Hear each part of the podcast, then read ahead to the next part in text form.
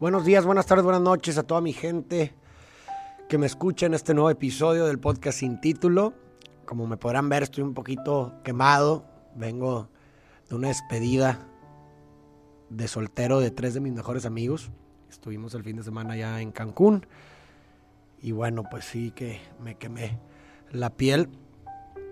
Y estoy muy emocionado por volver. Digo, bueno, el mar siempre...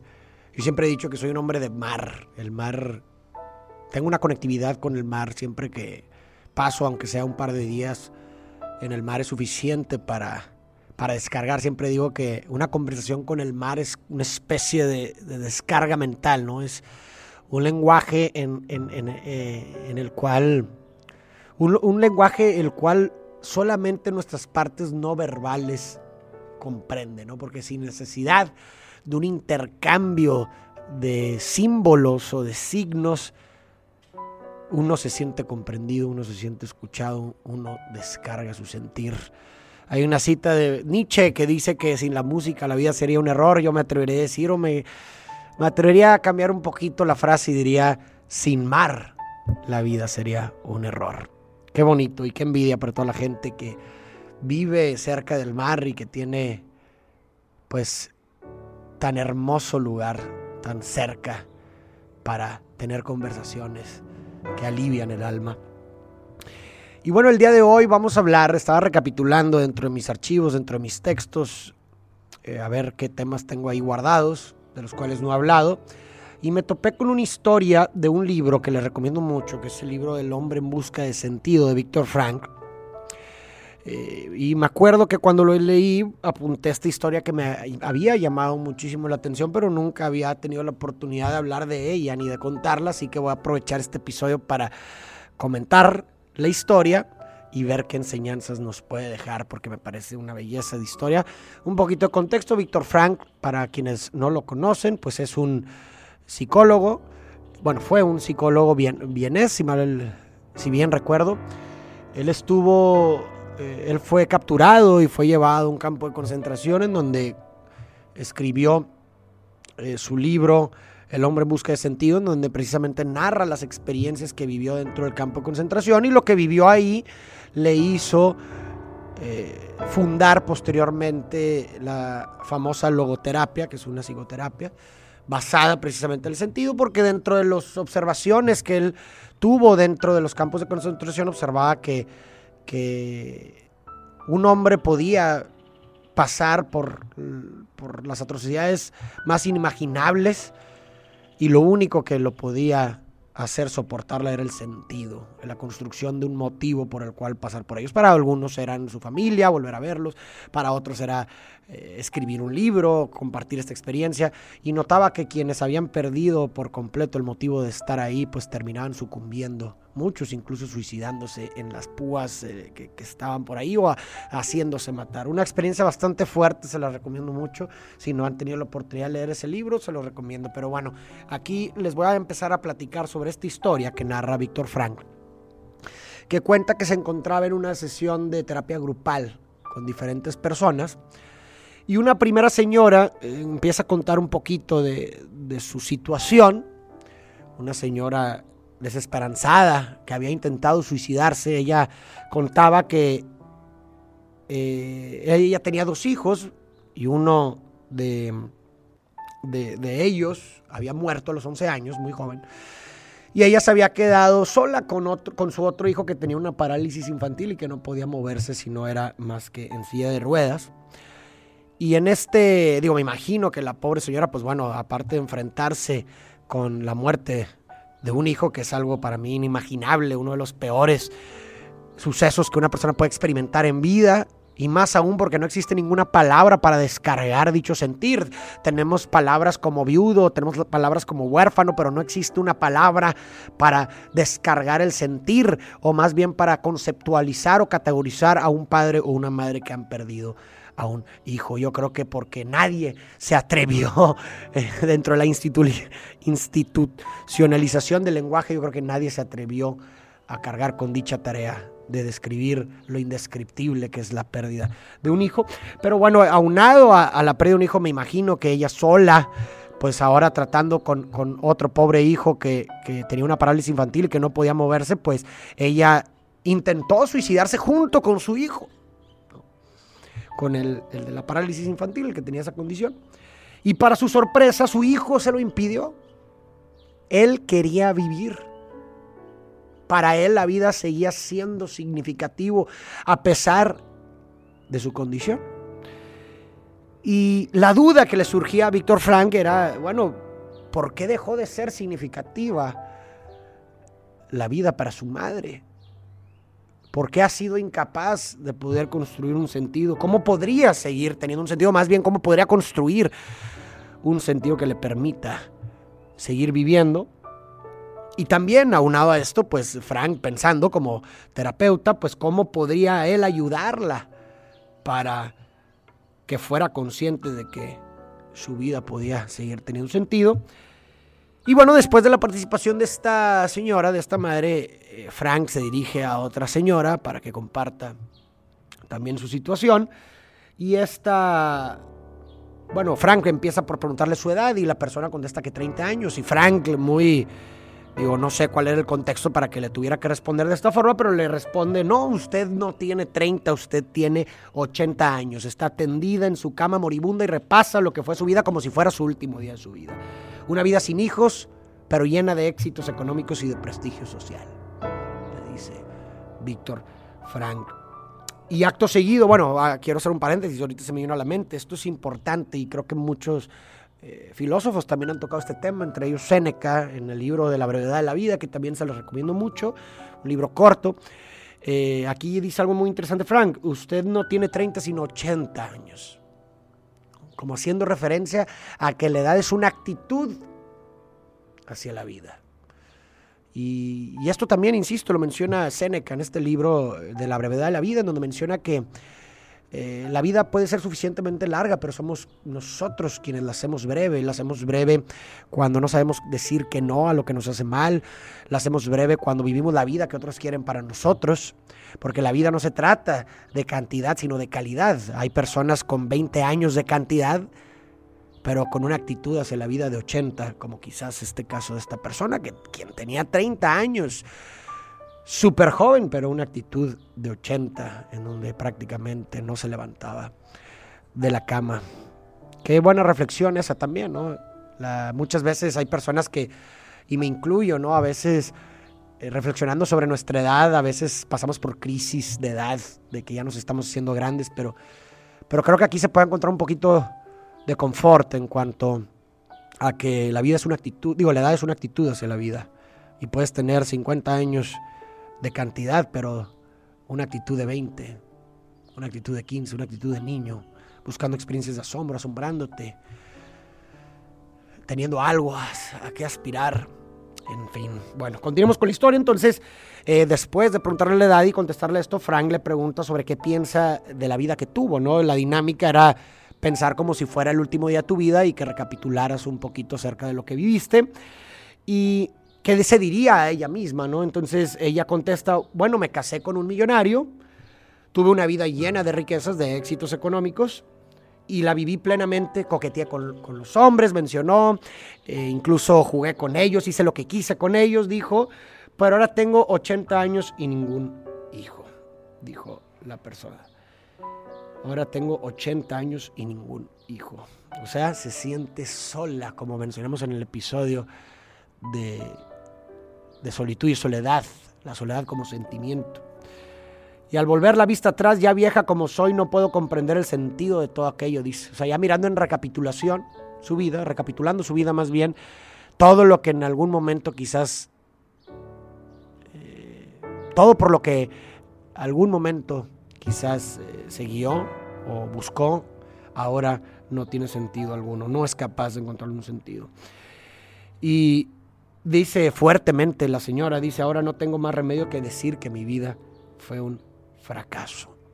Qué fuerte, ¿no? Poder llegar, eh, digo, en este caso, las personas pues realmente no estaban eh, muriéndose, pero qué fuerte el llegar moribundo o estar moribundo en tus últimos días de vida y, y mirar hacia atrás y pensar en que tu vida haya sido un fracaso, qué angustia existencial, de verdad que fuerte. Y bueno, creo que esto puede ser un gran episodio para el siguiente, sobre el éxito, hacer una deconstrucción del éxito, porque creo que tiene mucho que ver, ¿no? Porque para ella el éxito, la felicidad radicaba en este en este estatus, en este logro de éxito profesional, económico, de prestigio, y al final de su vida se dio cuenta que tal vez no era lo que ella había pensado que era. Entonces, después de este testimonio, esta persona, Frank, se dirige otra vez con la madre del hijo paralítico para hacerle la misma pregunta, hacerle el mismo ejercicio, que sobre qué es lo que ella pensaba de su vida, y ella contestó, yo quise tener hijos, y mi deseo se cumplió. Un hijo se murió, y el otro hubiera tenido que ir a alguna institución benéfica si yo no me hubiera ocupado de él, dice ella. Aunque está tulido e inválido, es mi hijo después de todo, de manera que he hecho lo posible para que tenga una vida plena. Poderosas frases, eh, poderosas frases. He hecho de mi hijo un ser humano, un mejor ser humano. Y de pronto cuenta Frank que se, la señora se rompe en llanto y con la voz, eh, y con la voz rota continuó diciendo que en cuanto a mí, puedo contemplar eh, en, paz mi vida pasada. Ella está en paz con la recapitulación de su vida. Y puedo decir que mi vida estuvo cargada de sentido y yo intenté cumplirlo con todas mis fuerzas. He obrado lo mejor que he sabido. He hecho lo mejor que he podido por mi hijo. Mi vida no ha sido un fracaso, termina la señora.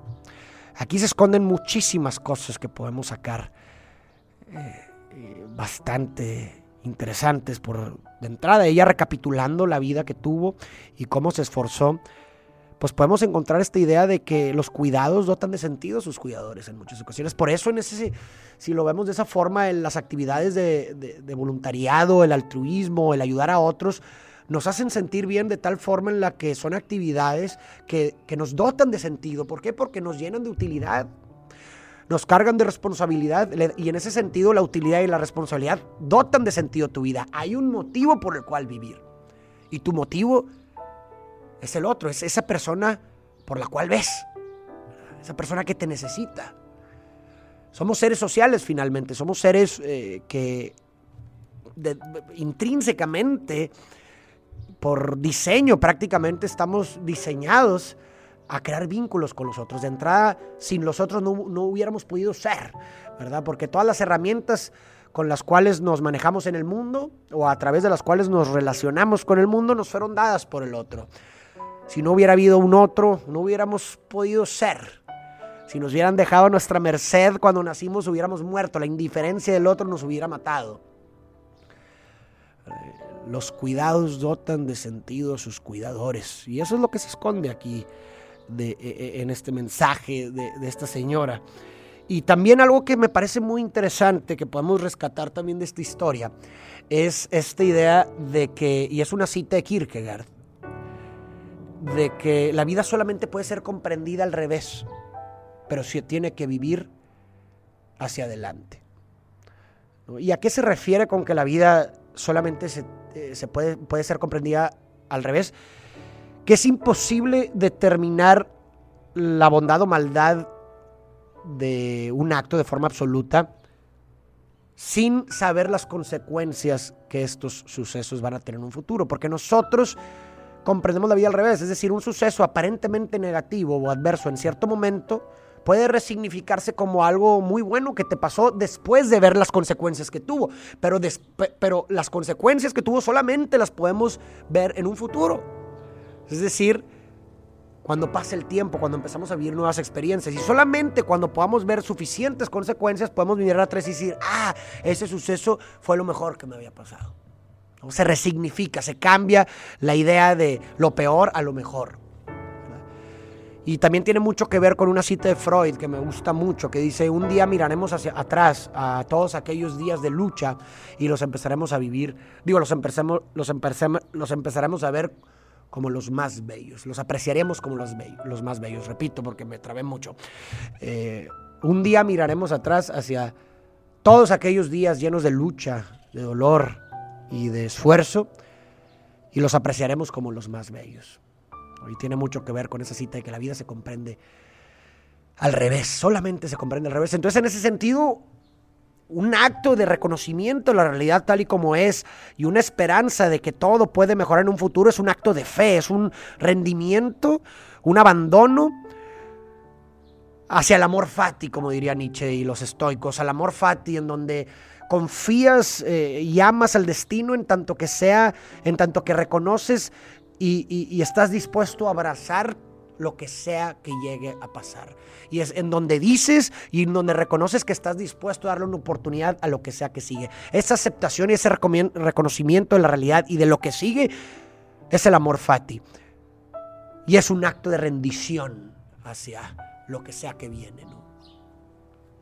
Estoy dispuesto a darle una oportunidad a lo que sigue porque esto que sigue puede hacerme resignificar aquello que me parece insoportable el día de hoy, porque la vida solo se comprende al revés y confío en este acto de fe, de rendición, que las nuevas experiencias que viviré y el sentido que construiré resignificará el pasado de tal forma en la que me parezca mucho más bello.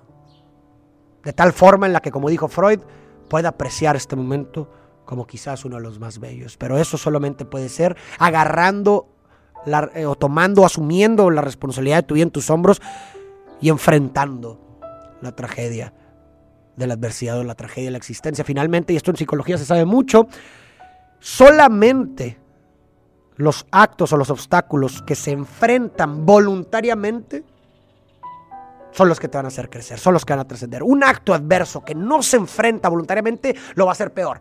Si tú tienes cierto miedo hacia, no sé, digamos, hablar en público y te forzan a hablar en público sin tu voluntad, lo que va a generar incluso tu, psicofisiología cambia. Son mecanismos diferentes aún y enfrentando un obstáculo. ¿Por qué? Porque en el primer caso, cuando no se enfrenta voluntariamente un obstáculo, eh, los mecanismos y las reacciones químicas que se producen en tu cuerpo generan cortisol, la hormona del estrés, que en dosis eh, bastante eh, prolongadas y constantes son muy tóxicas. A diferencia de cuando un eh, suceso adverso, un obstáculo se enfrenta voluntariamente, uno, automáticamente el objetivo se vuelve mucho más atractivo porque solamente el obstáculo es lo que le da sentido al propósito de entrada. Y en segundo lugar, tu diseño, tu cuerpo se pone en, en, este estado de adaptación, porque finalmente el hecho de enfrentar un obstáculo eh, es al mismo tiempo enfrentar un caos, una, una, incertidumbre que te va a hacer aprender, adaptarte para que esa amenaza en un futuro no vuelva a suceder. Entonces, cuando se enfrenta voluntariamente, estás poniendo tu cuerpo en este estado de aprendizaje, en este estado de adaptación. Y si finalmente te pones a recapitular nuestra, tu vida y, y la de cómo nos desarrollamos como seres humanos, solo así es como aprendemos. Solo así es como aprendemos desde niños. Desde niños ha sido así. Y bueno, pues para terminar este episodio, una última reflexión. Em, pues bueno, creo que, podemos sacar de, este caso esta señora, bueno, que al pensar sobre su vida, no recapitulando, resignificando, como si estuviera a punto de morir, como si ya no hay un mañana, pudo pudo hacer que, le pudiera construir un sentido a todo lo que vivió y todo lo que sufrió, ¿no? Le pudo dar un sentido al sufrimiento y este ejercicio de resignificación es algo que podemos adoptar nosotros. O sea, muchas veces le tenemos miedo a, volver a, recapitular el pasado por más doloroso que fue porque no, no queremos repetir esa, ese estímulo negativo, ¿no? Porque duele recordar experiencias del pasado dolorosas, pero volvemos a lo mismo, cuando se enfrentan voluntariamente, entonces uno está en un estado dispuesto de tomar las lecciones y por consecuencia a resignificarlo, como en el caso de esta señora que estaba dispuesta a hacerlo y hablar honestamente de eso que vivió. Así que, bueno, pues podemos decir que quizás no sean las cosas en sí la causa de nuestro sufrimiento, sino lo que pensamos de ellas, nuestra percepción de ellas es la causa del sufrimiento, porque el hecho ahí está, no va a cambiar, el hecho eso es, pero la interpretación es lo que cambia. Y la interpretación sobre un hecho es capaz de causarte un desencanto o al mismo tiempo una belleza, una apreciación. O tal vez podemos terminar con la tesis principal también de Víctor Frank, que es que la vida no se vuelve insoportable por lo que uno viva, sino solamente por la falta de sentido a lo que se vive. Muchas gracias, espero que les haya gustado. Déjenme sus comentarios si no te has suscrito a este canal y crees que te aporta y encuentras valor en este canal. Te agradecería bastante que te suscribieras y que compartieras quizás alguno de los episodios que te ha gustado, que te ha aportado más. Porque finalmente solos podemos ir más rápido, pero juntos es como llegamos más lejos. Así que te agradecería mucho que lo hicieras. Gracias nuevamente por escucharme, por darme tu recurso más importante y no renovable que es tu tiempo. De verdad que no hay palabras para expresar mi sentir ante esa entrega. Gracias y nos vemos a la próxima.